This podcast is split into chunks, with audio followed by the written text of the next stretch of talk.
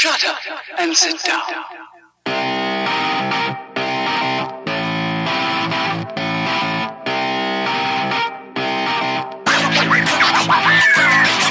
What's up, everybody? Welcome back to Third Shift. It's episode 265, and I, of course, am your host, your funky leader, the greatest man who's ever lived. It's me, it's Matt. It's the greatest week of my whole life. It's the best week of my whole life, but I don't get to talk about it first, and it makes me very sad. But I'm also not sad, because with me, as always, it's the light bearer, the beastmaster, Third Shift. It's Eric, and he's here to tell us about his great week and how much fun he had, because I know you did have fun. Don't shake your head at me. You sent me a picture of all the fun times you were having, and you can't wait to talk about it. Here he is. Eric, tell us, how was your week this week? Until you'd said that, I totally forgot what the hell you're even talking about. I knew it. I'd forgotten. Time is something or rather. Whatever people say, as I always say on the show, that feels like 100 years ago already. Uh-huh. It does. It feels like 100 years ago, folks. Okay, this last weekend feels like it happened to me a month ago. I'm like, what? What's Matt even talking about? It has not been a good week. It is not a good week. It's not going to be a great week. It literally cannot be a good week. It's impossible. But it has been, because you had a great weekend. And then he said, but the thing you did, the picture. And I went, God, oh, yeah. Pff. Well, yeah, that was fun, but, yeah. Gosh, dang it, Matt. So, what he's referring to is I went on our last camping trip of the season. So we went over to Grand Haven. We got in there. They celebrate Halloween this last weekend, which we did, and then this coming weekend. I can't do it this coming weekend because of the same old quarter end, which is why my life cannot be happy until 2 weeks from now. But that's okay. Because, as Matt said, we did have a lot of fun. We went to the lighthouse. We went out there, as is tradition, and walked out there, and waves crashing, big old barge ship going by. So that was cool. That was different. We haven't seen that. I've seen it before, but they haven't seen it before. So. And I was going to ask you, what is the thing like in the middle? What is that? When I saw like the small preview picture before I opened it up, I was like, is this some kind of like weird like ride down to the water thing? What is this? And then I looked up and it's just the thing that goes the whole way. No, what it is that first off, it has the cables, the protected cables are in like little metal loops going straight down that go all the way to the lighthouse and then past that to the emergency little shack where somebody could technically live and operate the lighthouse. Okay. But more than that, it's the, oh my God, Lake Michigan's going insane. And the waves and the water is so high that you can't get by going on the actual platform. That's the emergency platform. Oh, okay. So if you went out to the lighthouse and then it just went, everything went insane. Nutso Magoo, you could tippy top over that platform to get back to shore and not get killed. So that's what it's there for. Obviously, we're not allowed to use it or touch it, but that's its use. I don't know if it's ever been used. I have no idea because I don't live over there, and I don't know how bad it gets. I do know that while we were there, the waves were so high that the water was crashing onto the secondary platform. So that was pretty fun to watch, just watching that just hit the secondary platform, and then it would crash over onto the one we're on, and then just be like a light wave of water coming over the top end. So just seeing that, I go, well, if it can do that, obviously in a really bad storm, it probably does a lot more than just that. So this is the place where you've told the story about Amanda going, get away from the edge, kids. Oh, yes. My God, there's water and stuff. Okay. Yes. Yes, indeed. And there's other ones, too, along there. And Holland's got one. There's actually one right to the right of where we were that we've never walked on. I think you got to do like a little 2-3 mile little hike to get to the old lighthouse, which we're going to do next year. We didn't do this year, but we'll get there. So, yes, we did that. And we had Halloween time, which was fantastic. Walked the kids around, did all the trick-or-treating. The RVs and campers, you know, they get into it. So you got all these cool setups with all sorts of Halloween decorations.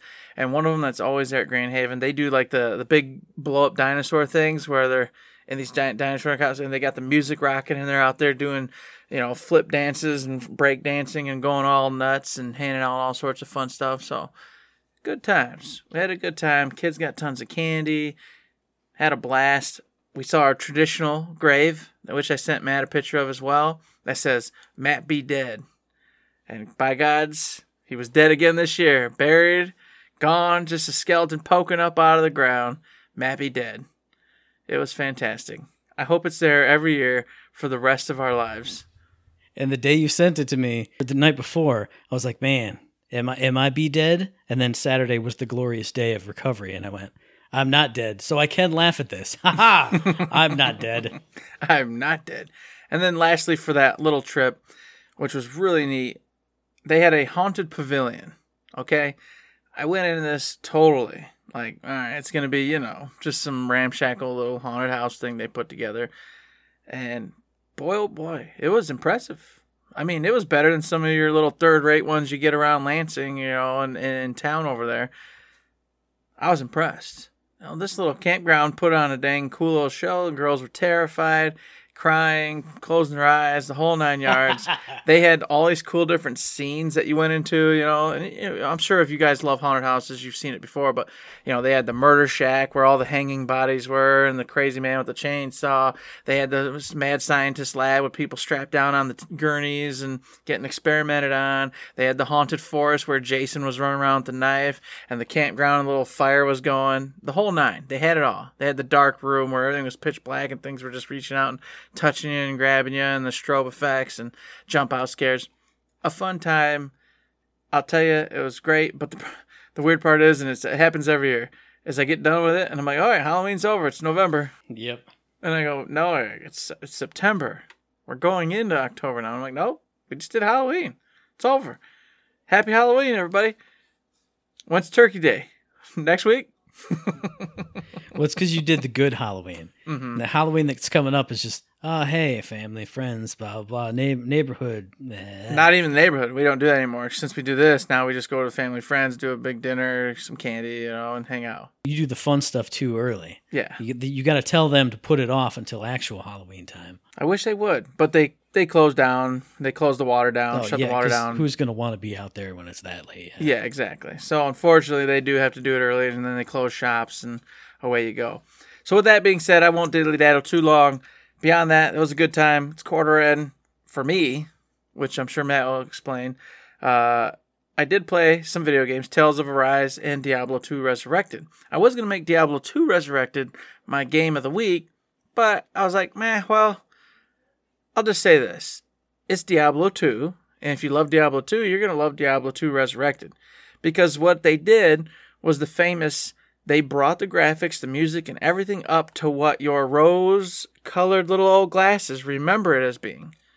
So basically, they just brought what you remember playing up to what your memory thinks it was to the now. And that's fantastic. That's all I wanted. They did it. It is me playing Diablo 2 again, having a great time, getting into it, and knowing, like, as I play it, I'm like, oh, I could just sit here for like 7 hours and just play. I could do this, because I've done it 1,000 and a million times before in the past. Yep, you did it. You did it, Blizzard. You brought this forward, made it amazing, made it what we all remembered it to be, and I'll tell you, it's such a different vibe from Diablo 3. A completely different vibe.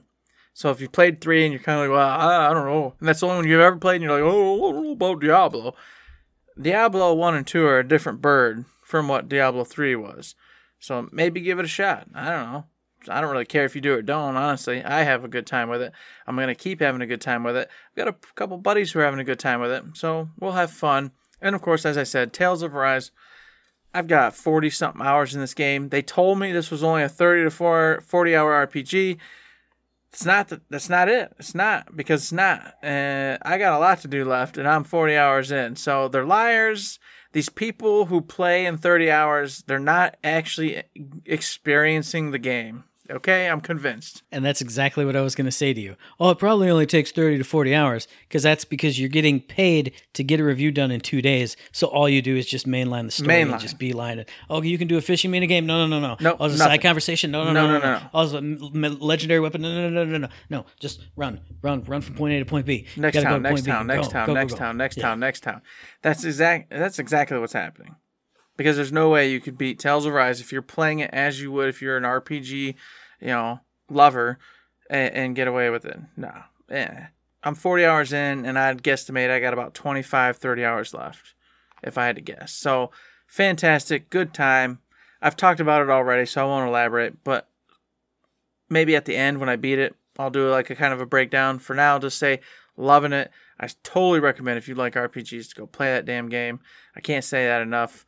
Enjoy Tales of Arise. What about you, Matt? What's going on this week? You know what's going on this week, Eric. It's the greatest week of my entire life. Because not only is most of the sickness gone, broke over the weekend, like I kind of alluded to when you said that Matt was dead, but then I looked at the list. The little list we got to look at every single day when we walk in the door. It says, have you had any of these symptoms? And I went, I've had every single one of these symptoms. Hey, work, what do you want me to do? Oh, we want you to stay home for 2 weeks. And it's been the best, so far it's been the best week of my life. Because I get up, I'm refreshed, I'm fresh as a daisy, I make myself a beautiful breakfast, and my commute time to work is 2 seconds. Because I sit down and turn the computer on. And then, you know, I go to the restroom, and like 5 times yesterday, I went, did something, came back to work, and I looked around. I literally looked around like this, and I went, I'm at home. And I threw my hands up in the air. And it was beautiful. And I put Metal Gear Solid playthroughs on the main computer, the main screen in the back to listen to while I'm doing my works. Oh, it's beautiful. It's amazing. It won't last forever, so I'm going to enjoy it now. And outside of that, in the real world, I went and saw Cry Macho. I saw that yesterday, actually, the Clint Eastwood movie. Pretty good movie, but pretty slow, and there was something about it. I just couldn't get into it. Once the main story got moving, I enjoyed it. It was a good story, but it was just hard for me to get into. I don't know, something about it, but still a good movie. And then over the past week, they released the opening credits for the Cowboy Bebop live action version on Netflix. And I put it out on Twitter. I told our buddy Jim Ferranda, I've been really wary about this version because Cowboy Bebop is like triple S tier, amazing anime, one of my favorites of all time ever. And I'm like, I don't know, how could you do justice to it? Watching this opening trailer, it's amazing. It's flippin' fantastic. It's better than the original one in certain ways. Like, it's so stylish and so cool, and the little clips and bits you get of the characters, you kind of get like a teeny tiny feel of what their episode is going to feel like, and it feels right, and it feels good. Every single bit and hit and piece that I saw, I loved. Amazing. I couldn't believe it. It literally brought a tear to my eye. It was so good. So I can't wait to see it now. And now I'm probably over too hyped. And I'm going to watch it and go, it's not as awesomely hyped as I wanted it to be. But I'm a million times more hyped than I was before. Fantastic. If you're a fan of Cowboy Bebop and, you're like me, you're an old man and was really antsy and anxious about it, go watch it because it's stylish and it's cool. And oof, it looks great. But on the video game front, I played the Voice of Cards demo, which I don't know if we want to talk about now or we want to talk about it later as we get into the topic that we're going to talk about, but I enjoyed it overall. If we're going to talk about it more later, then we'll talk about it more later. I think I played a little bit more Deathloop. Not a lot, though, just a little tiny bit, because I've been playing Lost Judgment, which came out on Friday. And man, that review that I saw that was like, oh man, it's basically like more Judgment, and the character's really just a dry, blank shelf of an expression like he was through the first game. No, he's not. He's not overly expressive, but he cracks jokes. He has little moments. In the original Judgment, most of his voice acting was, I don't know, so desu ka. No energy, nothing. But in this one, he's like a normal dude. He's talking and having fun and having big reactions, having small reactions. Feels good. Feels great. I'm loving the story. I'm loving going to all the little clubs and having to infiltrate them. I did the esports club just the last time that I played, and I was terrified. Because they were like, yeah, you got to be good at, Virtua Fighter 5 Final Showdown in there. And I'm like, it's like, you got to face the 4 pillars of our university and Virtua Fighter to get to me and all this. And I went, oh my God, I'm going to be able to do one match and then that's it.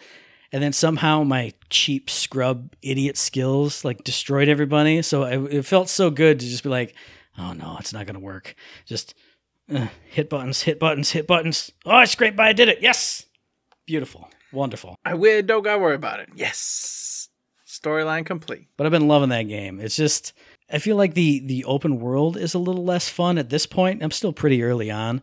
But once you get into the school stories, the side activities, the sub stories, those are still just as fun as they always are. So I went in very hesitant, very cautious, especially because of that one review that I listened to. And that guy is full of nonsense because it's a ton of fun. I've been loving it.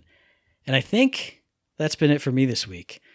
But I know, man, this week's not over yet because we got two awesome releases to tell you guys about. And Eric's got one because I know he loves little race cars. He got a whole, and I know off to the side, you got a whole rack of them. You got the thing. I don't.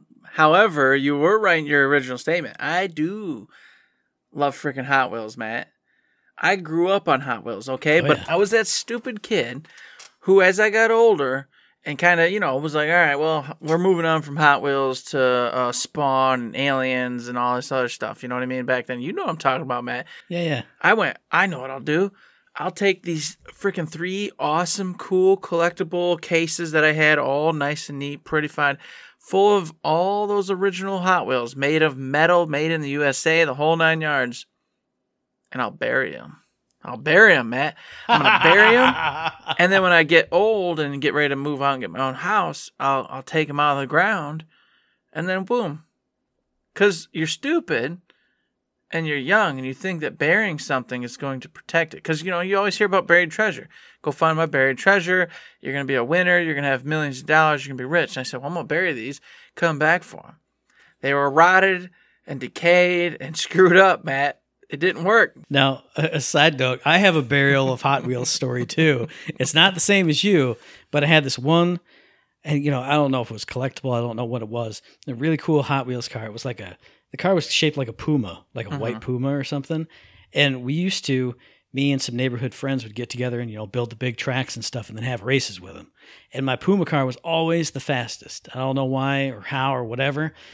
But then one day, one of the other neighborhood kids was coming over and he had a brother, like the little, like, crappy small brother who'd, like, pee his pants or and he was notorious for, like, filching things, like filching Hot Wheels. And I was like, okay, my prize Puma car, I'm not even going to let him see it.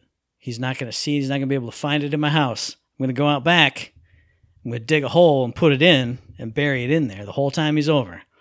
And he didn't know it was there and went back, dug it back up, put it back on the racetrack. Car never ran again. Damn. Horrible. I mean, I rinsed it out, washed out the dirt out. Washed it off the whole nine.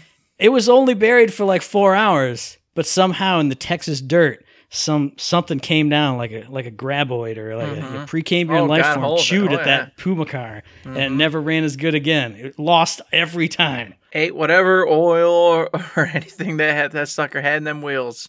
Ruined your life. I know. Trust me. Okay, Hot Wheels are a thing. For us old 38, 40-year-old men, it's a real deal. Hence why I said, you know what?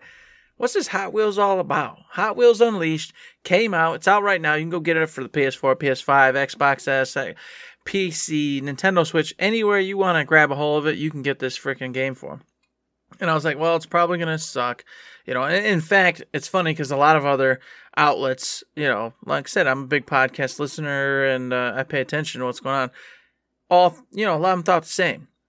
Well, guess what? Milestone, who's the one that developed this and published it, they did a fantastic job, all right, folks?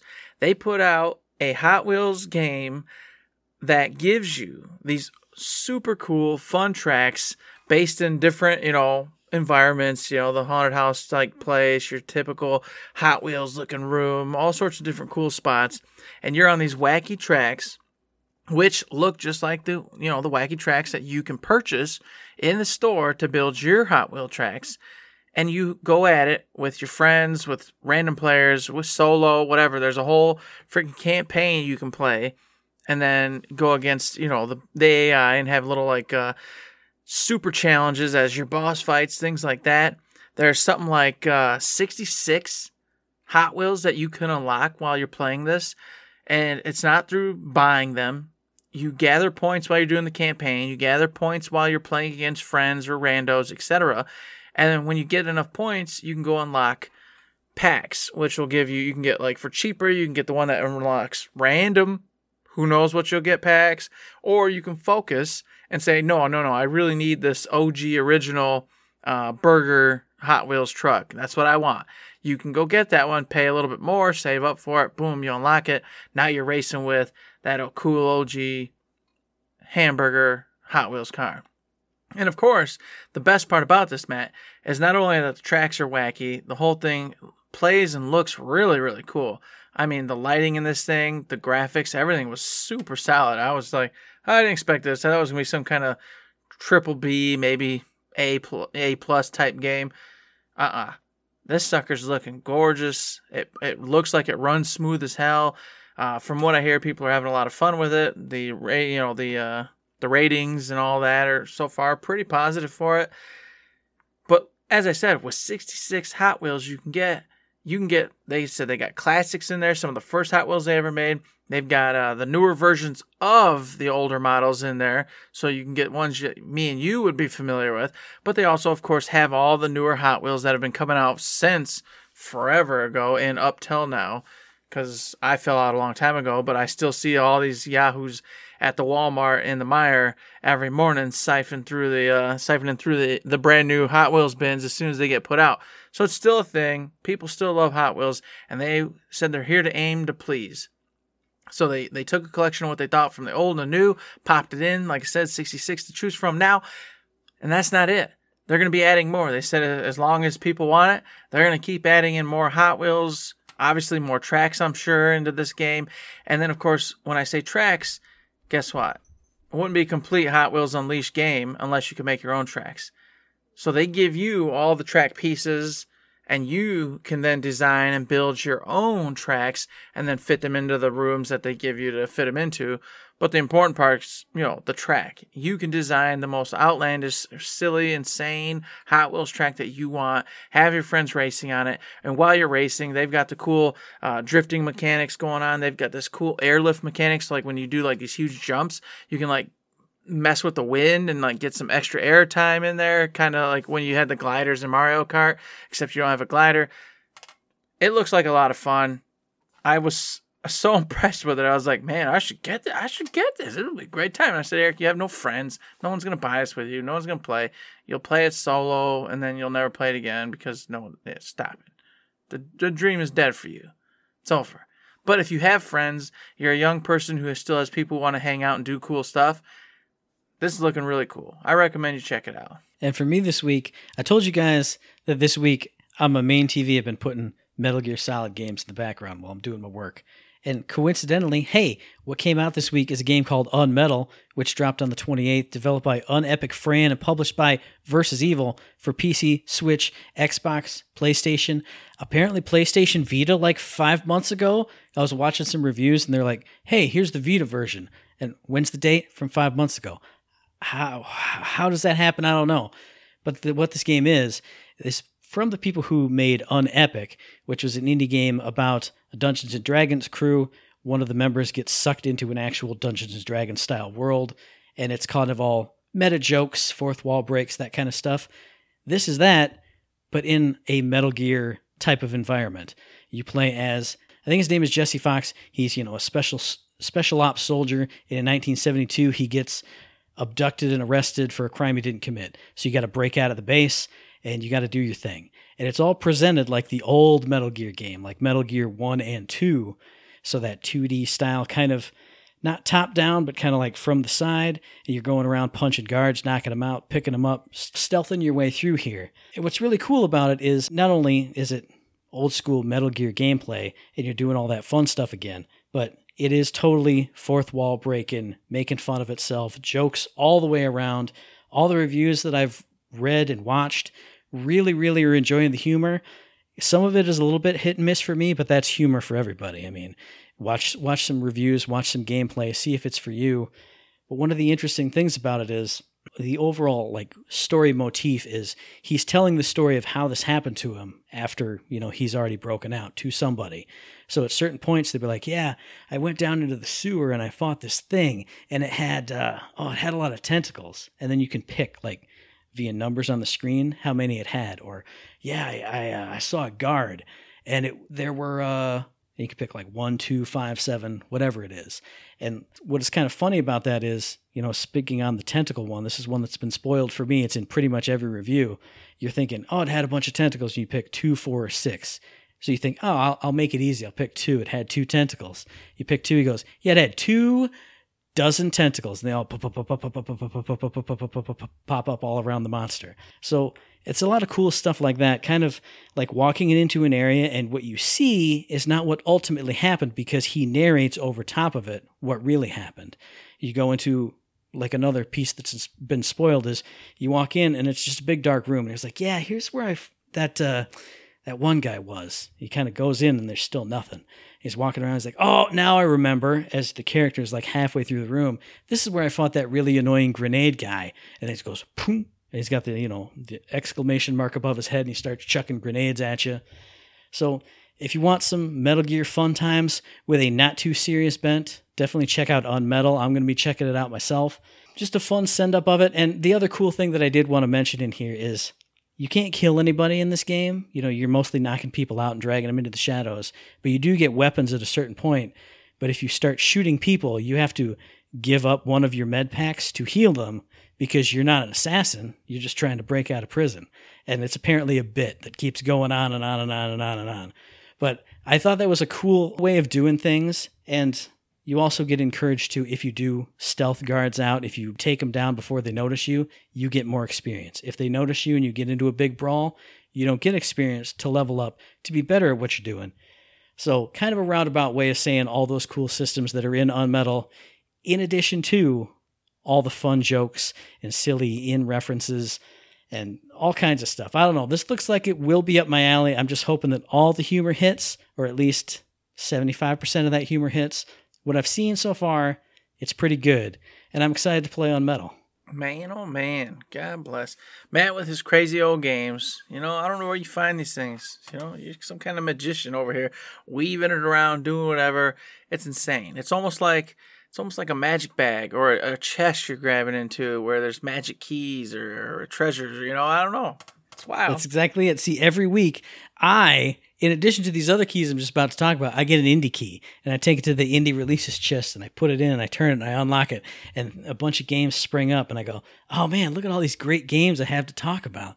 Just like all the great loot you can get with shift codes for Golden Keys in Borderlands 2, a fantastic game that we'll never play again, as I say every single time it comes up in the rotation, because we played it too damn much, so we'll never touch it again. But if you haven't played it too damn much, you can get yourself some fantastic loot in a fantastic game. You can't get the Bane out of it, which is the best gun that's ever made, but you can get a good gun to get you on the quest to get the Bane, to just have a slow running, but awesomely screaming, inducing awesome time. Beautiful. Oh, love it. The best gun ever. The Bane. Bring it back forever. Give it to me as a legendary gun.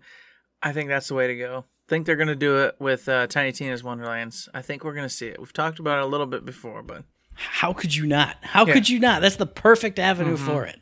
It's got to be in there somewhere. It has to be. Now, what doesn't have to be is the Game Awards. But it is, Matt. It is. It's coming. It's real. And it's in person. Coming December 9th, 2021, in whatever freaking La La Land, you know, not Michigan, so I don't really care. It's coming, okay? It's not going to be here. Because Michigan's, well, it's not dumb. Michigan's got a lot of cool stuff, but... Michigan's cool. For video games, it's dumb. Nobody cares about Michigan. Nobody's coming here. However, here's the catch. I said in person, but it's only in person to super cool, special people that Jeff thinks are awesome. So... It's kind of weird because it's in person, but it's only for super special guests that Jeff invites. So if you're in the in and you're super cool, yeah, you might actually go there and get to see really cool stuff live in person. But for the rest of us schmucks, we will not. I'll send you some selfies of me and Jeff up on the stage, you know. And yeah, when I win Content Creator of the Year this year, and I'm up there, I'm like, yeah, I did it. I did it, son. I finally made it. This one's from my buddy Eric. Woo! Thanks, son. And then I'll drink a beer. I'll drink a cold one. Yeah, I knew he could do it. I knew he could do it. I saw the announcement of this, and I got the email in my inbox, and I went, it can't be Game Awards time already. And it isn't, but it is. It's so weird that it's right around the corner, relatively. It feels like it should still be like 6 months away. But then it's also here, and I'm excited because we get to do our Game Awards special thing. Yeah, and just have a great time. Oh, yeah. And this is exactly that spot where you go, oh, well, we got time. We got time. It's a while away. And then it's going to be here. It's going to be here, and it's going to be happening. And it's going to be December. The fall is going to just... Whew, fly away like it always does. Winter's going to hit. And then bada bang, bada boom, we're going to be here going, oh my gosh, we got to do the whole Game Awards. Oh, you ready to stay up super late at night and text back and forth? Law, ha, ha, ha, yeah. I can't wait. I can't wait. I'm so excited. And before we jump into anything, Matt, I think this is a good spot to just go, guess what? In like a week, Alan Wake Remastered hits. Did you know that? You remember that? Mm-hmm. Yeah, I remember. Yeah. Oh, man. Look at that game that's we're supposed to play and have a good time with. That's here in a week when I still have like 5 games that are on my shelf right now. Okay? I mean, we got that. There's a ton of other stuff. Oh, there's more. Back 4 Blood just comes out. Back 4 Blood comes out in a week. Right after quarter end, it comes out, yeah. And then whatever it was I talked about on the last episode, for those hype for Q4, that comes out at the end of October, which is just coming right around the corner, too. So there's too much. It's a lot. There's a lot happening right around the corner as of next week. Games that we're supposed to be playing. Games coming really soon. It's insanity.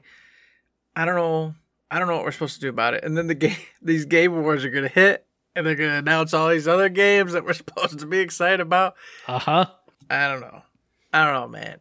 You know, a man's gotta retire. You know what I mean? I can't keep doing it. I agree with you, but you did say texting back and forth during the Game Awards. That is always so much fun. It's one of the outside events that like we don't do that we do. You know, you get what I'm saying. Yeah.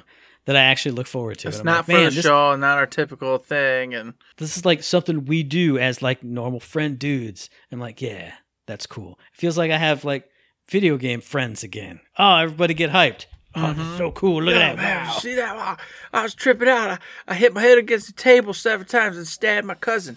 Wow, woo, good stuff. I'm excited. Exactly. And I didn't exactly stab my cousin about this next one. But Blue Point was acquired by Sony, Matt. And I thought we'd bring it up. You didn't stab your cousin about this because you stabbed your cousin a month ago. We all found out about this because I saw this news come through and they were like, here's our beautiful welcome to the new studio, blah, blah, blah. And I looked at it and I watched it and I went, didn't that happen already?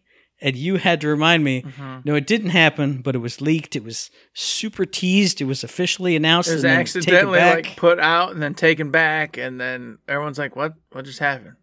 What did they just say? We didn't say nothing. Nothing, guys. Don't worry about it. And then now, a month later, they're like, no, okay, here it is. Hey, oh, hooray. Blue Point. And Blue Point, of course, did the remasters of Demon Souls, Shadow of the Colossus. You know, they've worked on some really cool remakes, remasters, whatever the hell you want to call them. But this time around, Matt, they said something about an original IP. It is pretty cool, but if you read, I think it was an article that IGN had out. Mm-hmm. It was with the head of Blue Point, and he was saying, yeah, actually, if you think about it, though, since we've done so many remakes, I mean, 2 of the big ones, we've kind of done our own original stuff in, you know, building up the assets and the engines and remaking these games. And they have, yeah. I mean, so I thought that was just a kind of a cool way of thinking of it, because when you think of remake or remaster, you know, you kind of think it's just like we said with Dead Space, oh, they're taking the bones and then just putting more muscle around it. But they're doing all their own textures and all their own stuff and all their own things. So I was going to be like, that could be cool. I hope they're good at making new games. But since they kind of are good at making new games in the style of the old game, I'm excited. I want to see what they do because obviously you're not going to bring them on board if what they're making is not going to be good. I'm sure they've shown it around and hey, PlayStation, you want a piece of this? And that's just it. They make beautiful games. I have no issue. I know they can make a beautiful game. The story is what we got to think about because they haven't told their own story yet. Fair. That's where we'll find out if Blue Point has what it takes, if they've got some really cool writers, creators on board that can do something special, do something neat, do something unique. Whatever that may be, and if they do, they're gonna succeed because, like you said, they have already made some wonderful, beautiful games, so they've got the chops. Now it's just time to see if they can put the chops, you know, the meat, the muscle, in with something creative and fun that people are engaged in. And like we've always said, like with Embracer Group or any other big acquisitions, well, now they're under that big PlayStation Studios umbrella. So if they say, hey, we could use some help in the storytelling department. We could use some help in fleshing out our story and our writing and our characters. Well, up goes the umbrella. Hey, why don't you guys help out over there? Why don't you?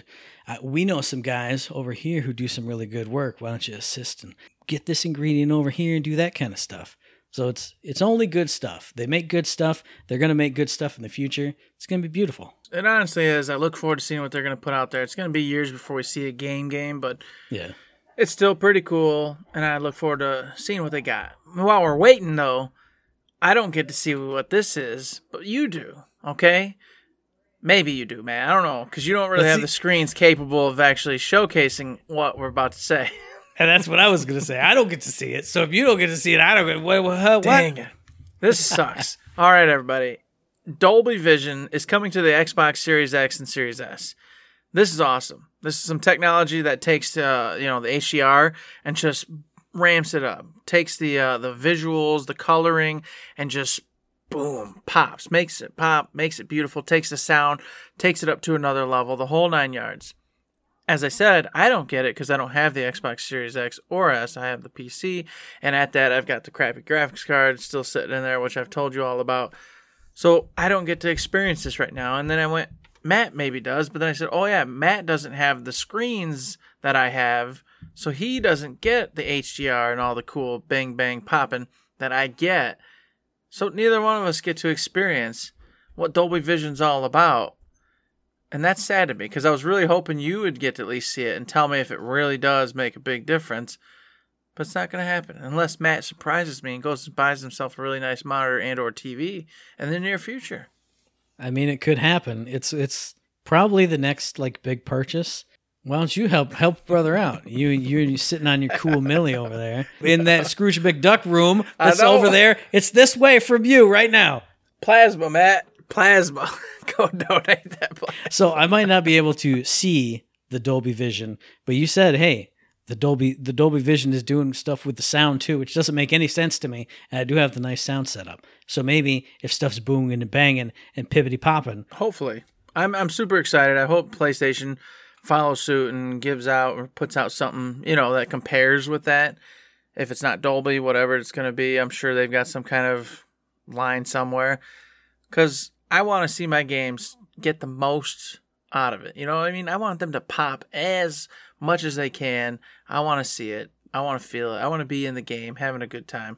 And it does suck that, Xbox apparently is rock and roll and pushing forward. And PlayStation's like, nah, we're good. We're already giving you a pretty decent thing. Don't worry about it. Just shut your mouth. You got 3D audio in those headphones. I got that. I don't have those headphones, though. They say it works on other headphones, Matt. They do. And I checked. Yeah. They say it works with the ones I have, but I don't know. It sounds good, but I don't notice anything. So I don't know what I'm missing. You know what? Side tangent. I got the Pulse 3D headset because I was doing the research for a good new PlayStation headset. I went and got that.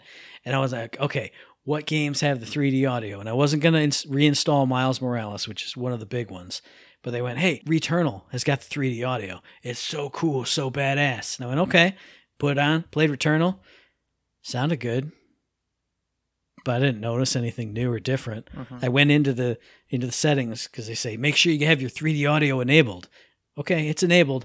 And then there's settings for where is your 3D audio space in your head? You can move it up and down and in the middle. And so I moved it up. And I moved it down, and you could tell it sounds different, but it wasn't the most mind-blowing thing. It plays like a rain sound, mm-hmm. and you can move it up, quote fingers, and down, quote fingers. And I moved it to where it sounded... the most rainy? It didn't sound it's moving to the roof, and then the second story of the house. It just went I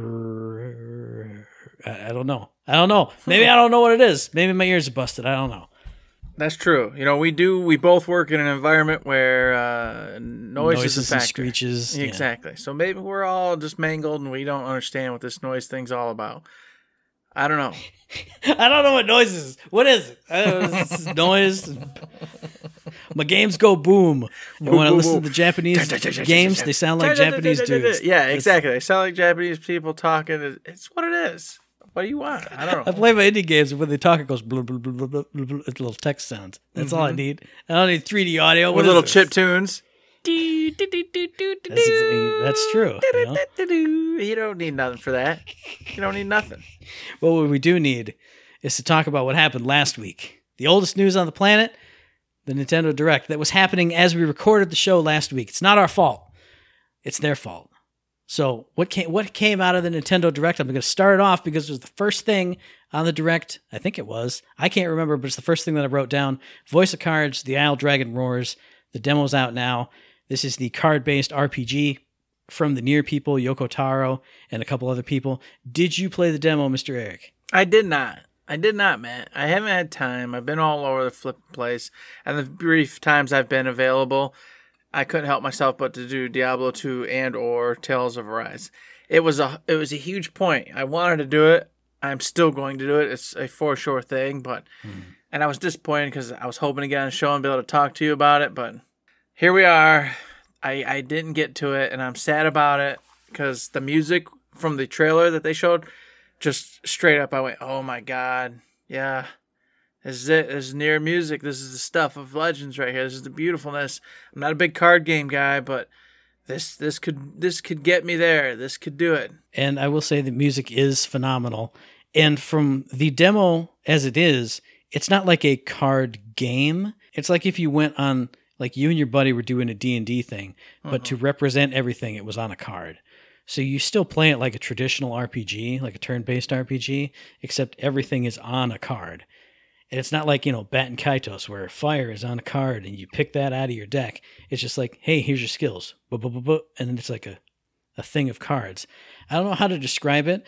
I love the atmosphere of it, though, because it takes place like you're playing on a table and the DM essentially has flipped over all these cards that represent the world. And as you move your piece, you flip the cards over. You have random encounters. When that happens, like a specialty table deck comes out, and then you have your encounter on there where your characters are the cards and, your skills are the cards. And when you attack, like your card will jump up and move and do like actions. Not like the card is animated, but the card itself jumps up and goes whoosh for a sword swing or something. Mm-hmm. And they do that in the story too. Like cards will jump up, and when you meet the queen, your card kind of does a little bow thing. I like that because it makes it feel like a physical thing you're playing with, and I like that, and I hope that they, with Yoko Taro being in it, that he takes that in some kind of really weird direction. Maybe your first band of adventurers ends up dying and their cards like get ripped up. Something like that would be really, really cool, because he does weird, twisted, unexpected stuff. He's always about that, yeah. So I can't wait to see what kind of strange twist will come out of here, but so far the demo is very traditional RPG. You do a basic quest, you go to a town, you find info, you go fight monsters, you get a thing. It's just the very, very intro, as you would expect from a demo, but I love the style of it. I like the battle system. I like everything about it. I just want more, and I want to know more about this. I'm on the same boat. I can't wait to know more about this game. I can't wait to play the demo, experience it for myself. But one game that I don't need to see more of that I'm on board with was Triangle Strategy. Priorly known as Project Triangle Strategy, now named Triangle Strategy. It's awesome. I love the names. I love it. They showcase this a little bit, let you know that it's actually coming March 4th, 2022. So that's another one of those titles that seems like it's far away, but it's right around the corner, right around my birthday. So that's an easy win for me.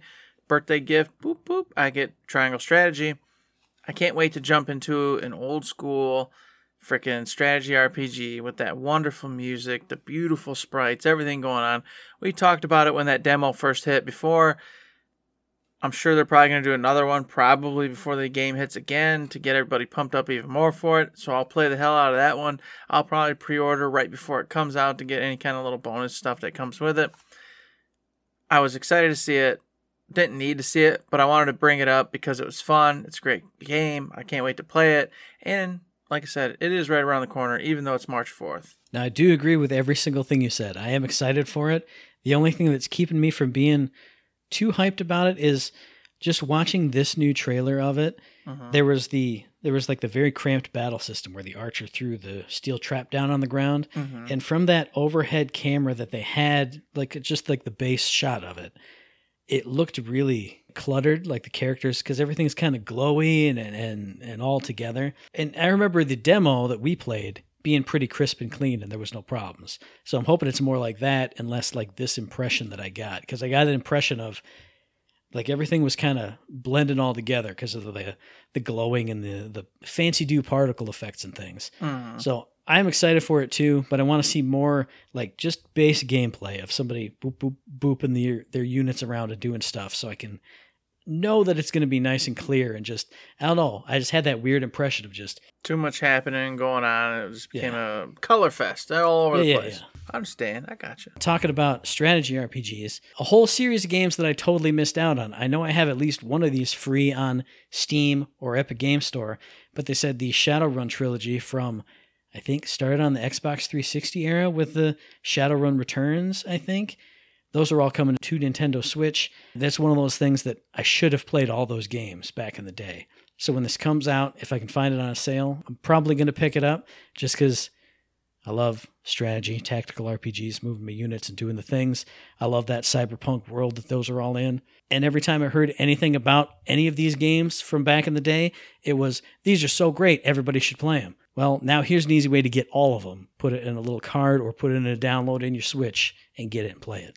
While you're doing that, Matt, I think I'm going to have to do the old Shin Megami Tensei 5 coming out November 11th, which is another one right around the corner. We've talked about this before where we were both like, well, we're interested because we both got into Persona, but this Shin Megami Tensei is way harder, way more crazy than Persona was. Persona kind of diverted and became your traditional RPG fun time adventure. Where Shin Megami was like, no, we're going to brutally destroy you and make you have to grind for 100 hours. Based off the trailers, based off the gameplay, based off the vibe, I feel like they're kind of trying to find a middle ground. It feels like they're trying to bring it less, not as less than Persona, but not crazy grind like traditional Shin Megami Tensei was. And if they do that, I'm on board because I don't mind a harder game. Let's be honest, Persona was easy. I had no issues ever beating that game. But I don't want grindy, stupid hard where I'm spending 170 hours, what are you going to do tonight? I got to farm for literally the entire night and then the next entire night and the next entire night before I can even think about moving forward. And then this, of course, is a more mature title. So there's all sorts of cool adult themes, crazy stuff going on. More of me and your, age range jam kind of happening. So I'm super interested in it. I still am not sold on it, but they announced the English cast. They got the date out there. They put out another trailer. It's looking sharp. It's feeling sharp. The casting for it, I went and listened to, some of the voice acting going back and forth. Looks and sounds pretty good. I know you typically play it, Japanese. Yeah. But I like to go ahead and put on the English versions for my games. I don't know why, but it's just the way I've always done it, so... Looks good, sounds good. I want to get in it, but I'm scared because I typically never commit to my Switch games hardcore, more than like 10 hours, and I'm usually out. So I'm like, get this and play it for 10 hours like you always do, and then never get back into it. And I'm like, but this looks really good. I don't know. Yeah, this is one of those ones it's right on that borderline with me. Like I was hyped for it earlier, and then with everything else that's happened, I immediately pushed it all the way away. And I went, okay, I just can't play it. And now the more I see of it, because Persona Central is putting up something every single day all the time, with gameplay and videos and this and that. And I'm like, well, I mean, I said I wanted to play it. I really should play it. But it's like teetering on the ledge right now. I'm just about to just say, I can't play it, which is what I just said. But it's creeping and crawling back up. So I don't want to play it, but I want to play it. It's like Scar and Old Boy, you got his paws are just hanging in there. Ah, don't let me go, Scar. Don't let me go. And another one that I shouldn't want to play, but I do, Castlevania Advance Collection. Oh, yeah. From back in the flashcard days, I would download every single Castlevania game on the Game Boy Advance and play through it 5-10 hours and then drop it. Hey, just like Shadowrun Trilogy. These are games I should have played and beaten a long time ago. Here they all are. Put it in a little cart in your Switch. You have them forever now. So even if you don't beat them, well, at least you got it. I should get it. Do I have time to play it? Absolutely not. Will I play it through all the way even if I do? I don't know. But it's got my interest. I saw it and I went, I want it, but I shouldn't want it. I don't know. Here's the deal, Matt. I've beaten 2 of those 3. I still own 2 of those 3 titles. And I have my DS Lite, and I have my 3DS, and I have, you know, all the in-between. So I have and can play them at will. I was still drawn to this and went, mm-hmm. But man, imagine playing on the Switch. Yeah. Imagine being able to put it up on my full screen and play it, or even just on that vastly superior screen the Switch has over the old DS, etc. I went, that'd be really cool, Eric. And I'm like, Eric, stop. Stop. You've beat 2 of the 3 of these titles. You own them and can actively play them if you want. Give it up. Give it a rest. So I'm tempted. Don't get me wrong. This is an amazing collection, and I'm glad they're putting it out in the world. But thankfully, due to the past, due to what I have, I can go ahead and just take this one and let it drift and maybe get it on a super sale in the future or something. But let me tell you, man, ActRaiser Renaissance? Are you kidding me? Like, I don't know why this game always pops in my head, but every couple of years I go, man, I remember ActRaiser. What a great game that was. Me and my buddy Art sitting around playing that game hours on end. Hours and hours of just playing ActRaiser. Loving the hell out of that game. And out of the blue, for no reason, they're like, hey, we did this. We just up-resed it, made it super cool, did all sorts of crazy cool stuff to it, and it's out today. Go play it. Go buy it. You're going to love it. And I went, what? I'm still in shock. I don't even know how to react. Mm-hmm. I sit here without it, and I go, you think about this game every couple of years. You should get it. I mean, this game comes in your mind actively all the time. Why not buy it? And I go, I don't know. It looks amazing. I should want this and get it. And I was just completely awed and shocked that they talked about it and released it that day. I don't know how to react. I can't deal with this. I can't deal with it, man. That's one I can't help you on, because ActRaiser, while I have memories of it being a good game, it was a game that my buddy rented, so I would only see it those few times that he had rented it, and I was over. And I was like, that's a cool game, but I never got to play it, and I never got to experience it all, so I missed out on the whole ActRaiser craze. But one thing I didn't miss out on, and we had talked about it, see, they did this on purpose.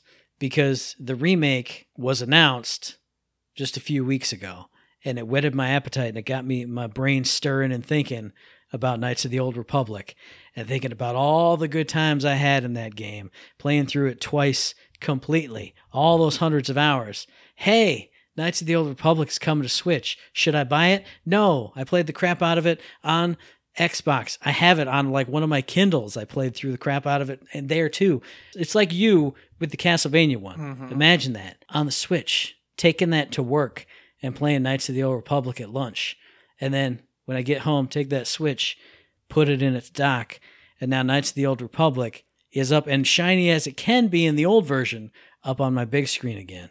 And I'm having good times or bad times with all my oldest and dearest friends or worst enemies. I shouldn't want it, but I want it.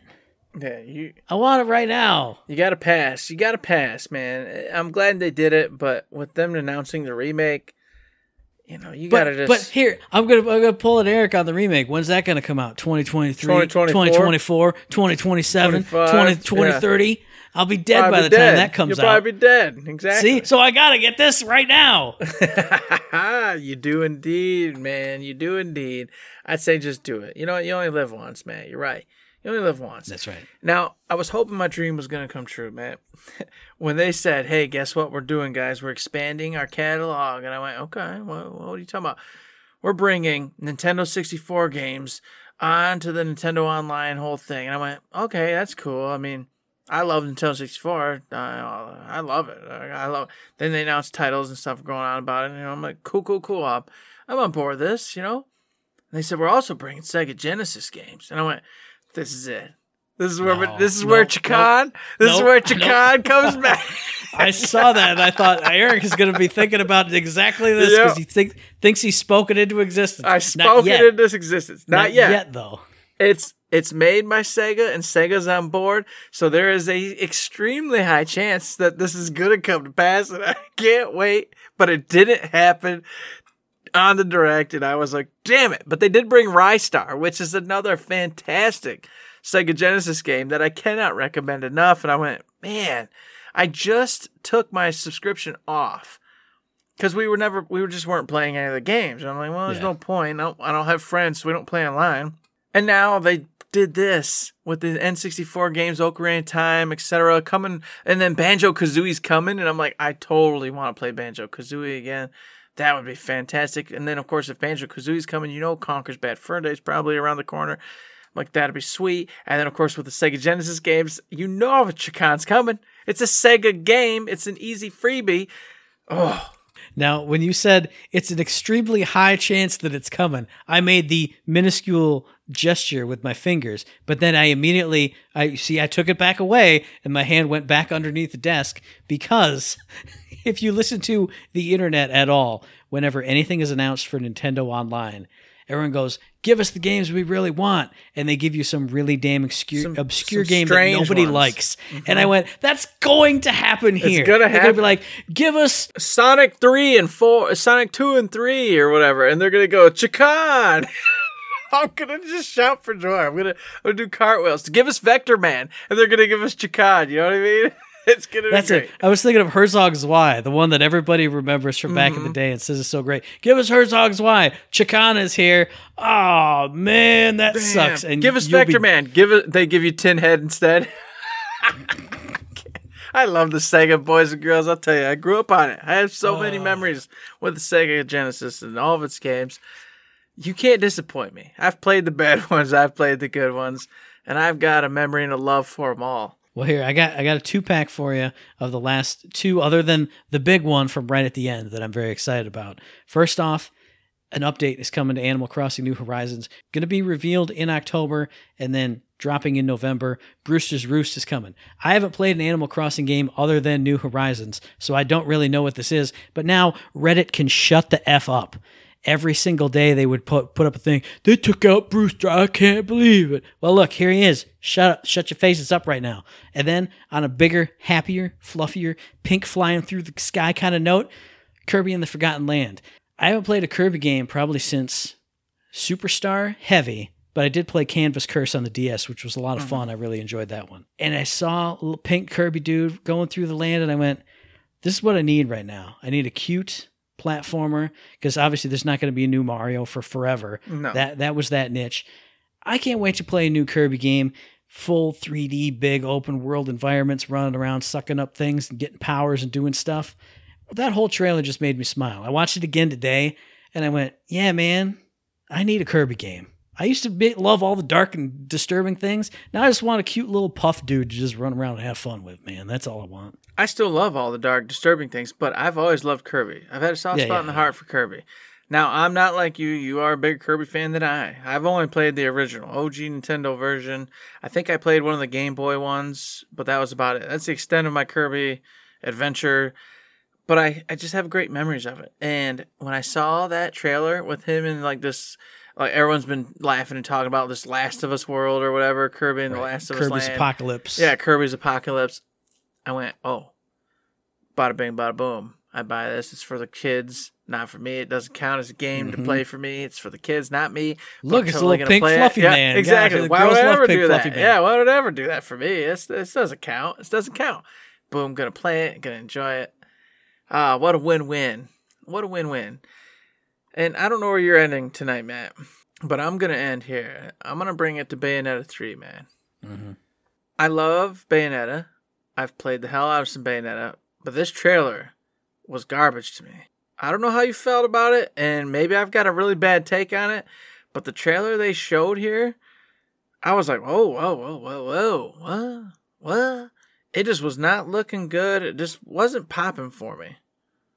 I don't know about you. Did you check this trailer out, or did you just hear posts about, you know, obviously it coming? Or no, I watched it later, and I watched it again today. It just looked like Bayonetta to me, dude. Okay. So I mean, and I loved the first Bayonetta. I didn't beat it, but I played a whole crap ton of it, and it's looked like more of that to me. I think what's happened is myself. No, wait, pause. I know what happened because she summoned the big dragon thing, and it zoomed in on her, and she still had all the clothes on. That's why you thought it was garbage, because she didn't have all the skin. Yeah, she wasn't the skin. She was like in the demon form, and she was still had her dress on. That's the problem. That's what your Nintendo problem is. Nintendo Nintendo'd it, but that's not what the problem was. Even though that's what your problem was. No, the problem was is I've not rose tinted glasses this, but I've brought it into my mind to be what it's probably not. Well, obviously isn't going to be.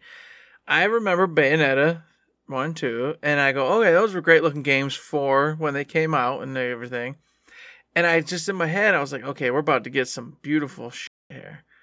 And I was thinking that game that me and you were looking at, what's that one? Eve or whatever that one coming out. I can't remember, Project Eve or something. Project Eve. Yeah. And I instantly went, okay, Bayonetta, Project Eve. This is gonna be. Oh, I can't wait. And then the trailer came out, and I went, oh, this is like PS2 graphics. What's happening? Oh my God, what's happening? What? Why is this dragon so blocky? Why does it look like a Nintendo 64 dragon? You're going too far with the Nintendo 64 thing. You don't remember what Nintendo 64 was. I know it's too far. I know it's too far. I exaggerate, but I just was like, oh, whoa, what? My brain was just getting way ahead of itself. I was just sitting there going, all right, I'm ready for this beautiful, gorgeous thing. It's going to blow my mind. And I went, oh, no, it's not that. You were ready for a PS5 game, but you forgot this is on a Switch. Exactly. That's exactly what happened. I thought I was thinking PS5 Bayonetta, and we got Switch Bayonetta. And I was like, well, what the hell just happened? Oh, no. And I got to get out of that because I love Bayonetta, and I know it's going to be freaking amazing. But I don't know what happened to me, and I did exactly that. I went, I thought this was going to be like blowing my mind, graphics beautiful. It was not. And I still think it looks good because when I actually did play Bayonetta 1 some more on the Switch when they did the 1 and 2 pack, and those graphics are like, they seem really muddy to me. They don't stand out. So a lot of these did at least stand out, like the different shades of the different colors in certain enemies and Bayonetta's attacks. Mm-hmm. So I thought it looked good. I'm excited for it. I was going to end on that note too, but I guess we're not excited for it. So I'm just going to say, don't forget, you should be excited for it. Don't forget, Metroid Dread comes out in like 2 weeks too. Well, Metroid Dread also comes out. That was another one that's coming out and I got to have it. I'm like, oh my God. Whatever. I got sad that they showed that again because it got me hyped again. And it's too soon, and it's too much, and too many other damn games. And I'm going to play halfway through it, and then some other damn thing is going to come out, and I'm going to get distracted. I don't know. I'm excited for that one, but I'm excited for the robot to just be Baby Metroid, because you know that's what it's going to be. It's going to chase you through all the game, and it's going to sacrifice itself. Mama. No, I mean, it's not actually going to be, but it's going to sacrifice itself, and you go, raw, hyper beam, bzzz, all that stuff. I hope not. They wouldn't do that again. Come on. They would. It's going to save you at the end, just like Baby Metroid did. Maybe you don't go full on hyper beam. Maybe they like attach to you as like an exoskeleton. Yeah, you some kind of Zord. You become like Super Samus. And then you beat the crazy new Mother Brain that's like uber powerful, but you only could do it because of this new robotic weird thing. But if these things are going to hunt you through the whole game, they're definitely going to sacrifice themselves for you at the end. You know it's going to happen. You've seen media. You know. I know. It's probably going to happen. You're right. You know what? Let's Debbie Down it all. Let's Debbie Down the last two games. I didn't mean to Debbie Down it. I love Bayonetta. It's going to be great, man. We should be excited for it. It just, my brain did something stupid, and I got to correct myself. I got to fix myself, okay? Check yourself before you wreck yourself. That's right. Like. Exactly. That's all we got. That's all we're doing. It's over.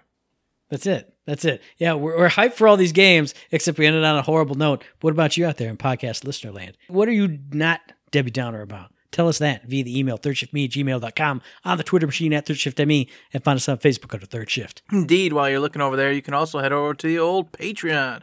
It's like a tip jar. Like what you heard this week? Like what we're doing, we made you chuckle, made you laugh, want to throw a buck to our way, please consider doing so. It helps us keep the lights on, pays the bills up on the onlines, does all the things, keeps us running, keeps us going. We appreciate it, but we do also understand if you cannot. Hey, guess what though? Listening to the show, being here every week, that's the most important thing, period, that you can do.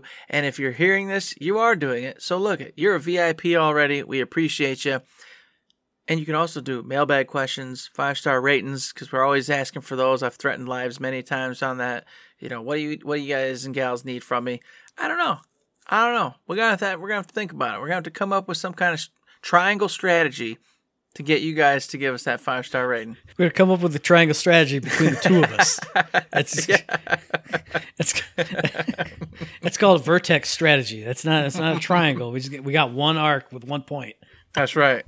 We got to do what we got to do. We got to work with what we got, man. But what we do have is another episode coming out on the 7th of October. You can find that on iTunes, on Stitcher, on Podbean, on Spotify, and on YouTube. And that'll be the episode where we're both so tired because quarter end, it's a dragon. It's a 900-pound gorilla on our backs. We're both going to be worn out, Eric. I'm going to be tired because of quarter end. It's going to be so bad. Oh, my goodness. You love it. Look, I'm not bitter about it, but don't you say that. Matt is a liar. He is not going to be in this quarter end. I will be in this quarter end. I will be tired and bitter. Matt, he'll be energetic, lively, having a good old time. So he'll bring the juice, and I'll bring the brew. I don't know, the booze. I'll bring the booze. But what you can bring to us is a like, rating, review, a comment, a subscription, any kind of good thing on any one of those good services, because it does help us out, and we really do appreciate it. We do indeed appreciate it. We appreciate those 5 stars. I've already mentioned to you. I've tried to praise you. I've tried to threaten you. I've done all the things. Soon we'll have a new strategy in place. I don't know what it is yet, but consider 5-star ratings keeps pushing us up in the metrics. It's talked about on every podcast. It's real. It's a thing. That's why every podcast mentions it. Consider doing that. And getting our name out there so that way we're on the top of those metrics. And every time someone's like, I want to listen to a video game podcast, boom, Third Shift's there instead of 17, 20 podcasts down. All of a sudden, we're famous. We're having a great time. We're able to do more for all of you. It's a win-win scenario. Absolutely. And with that, there's nothing else to say but don't forget to say.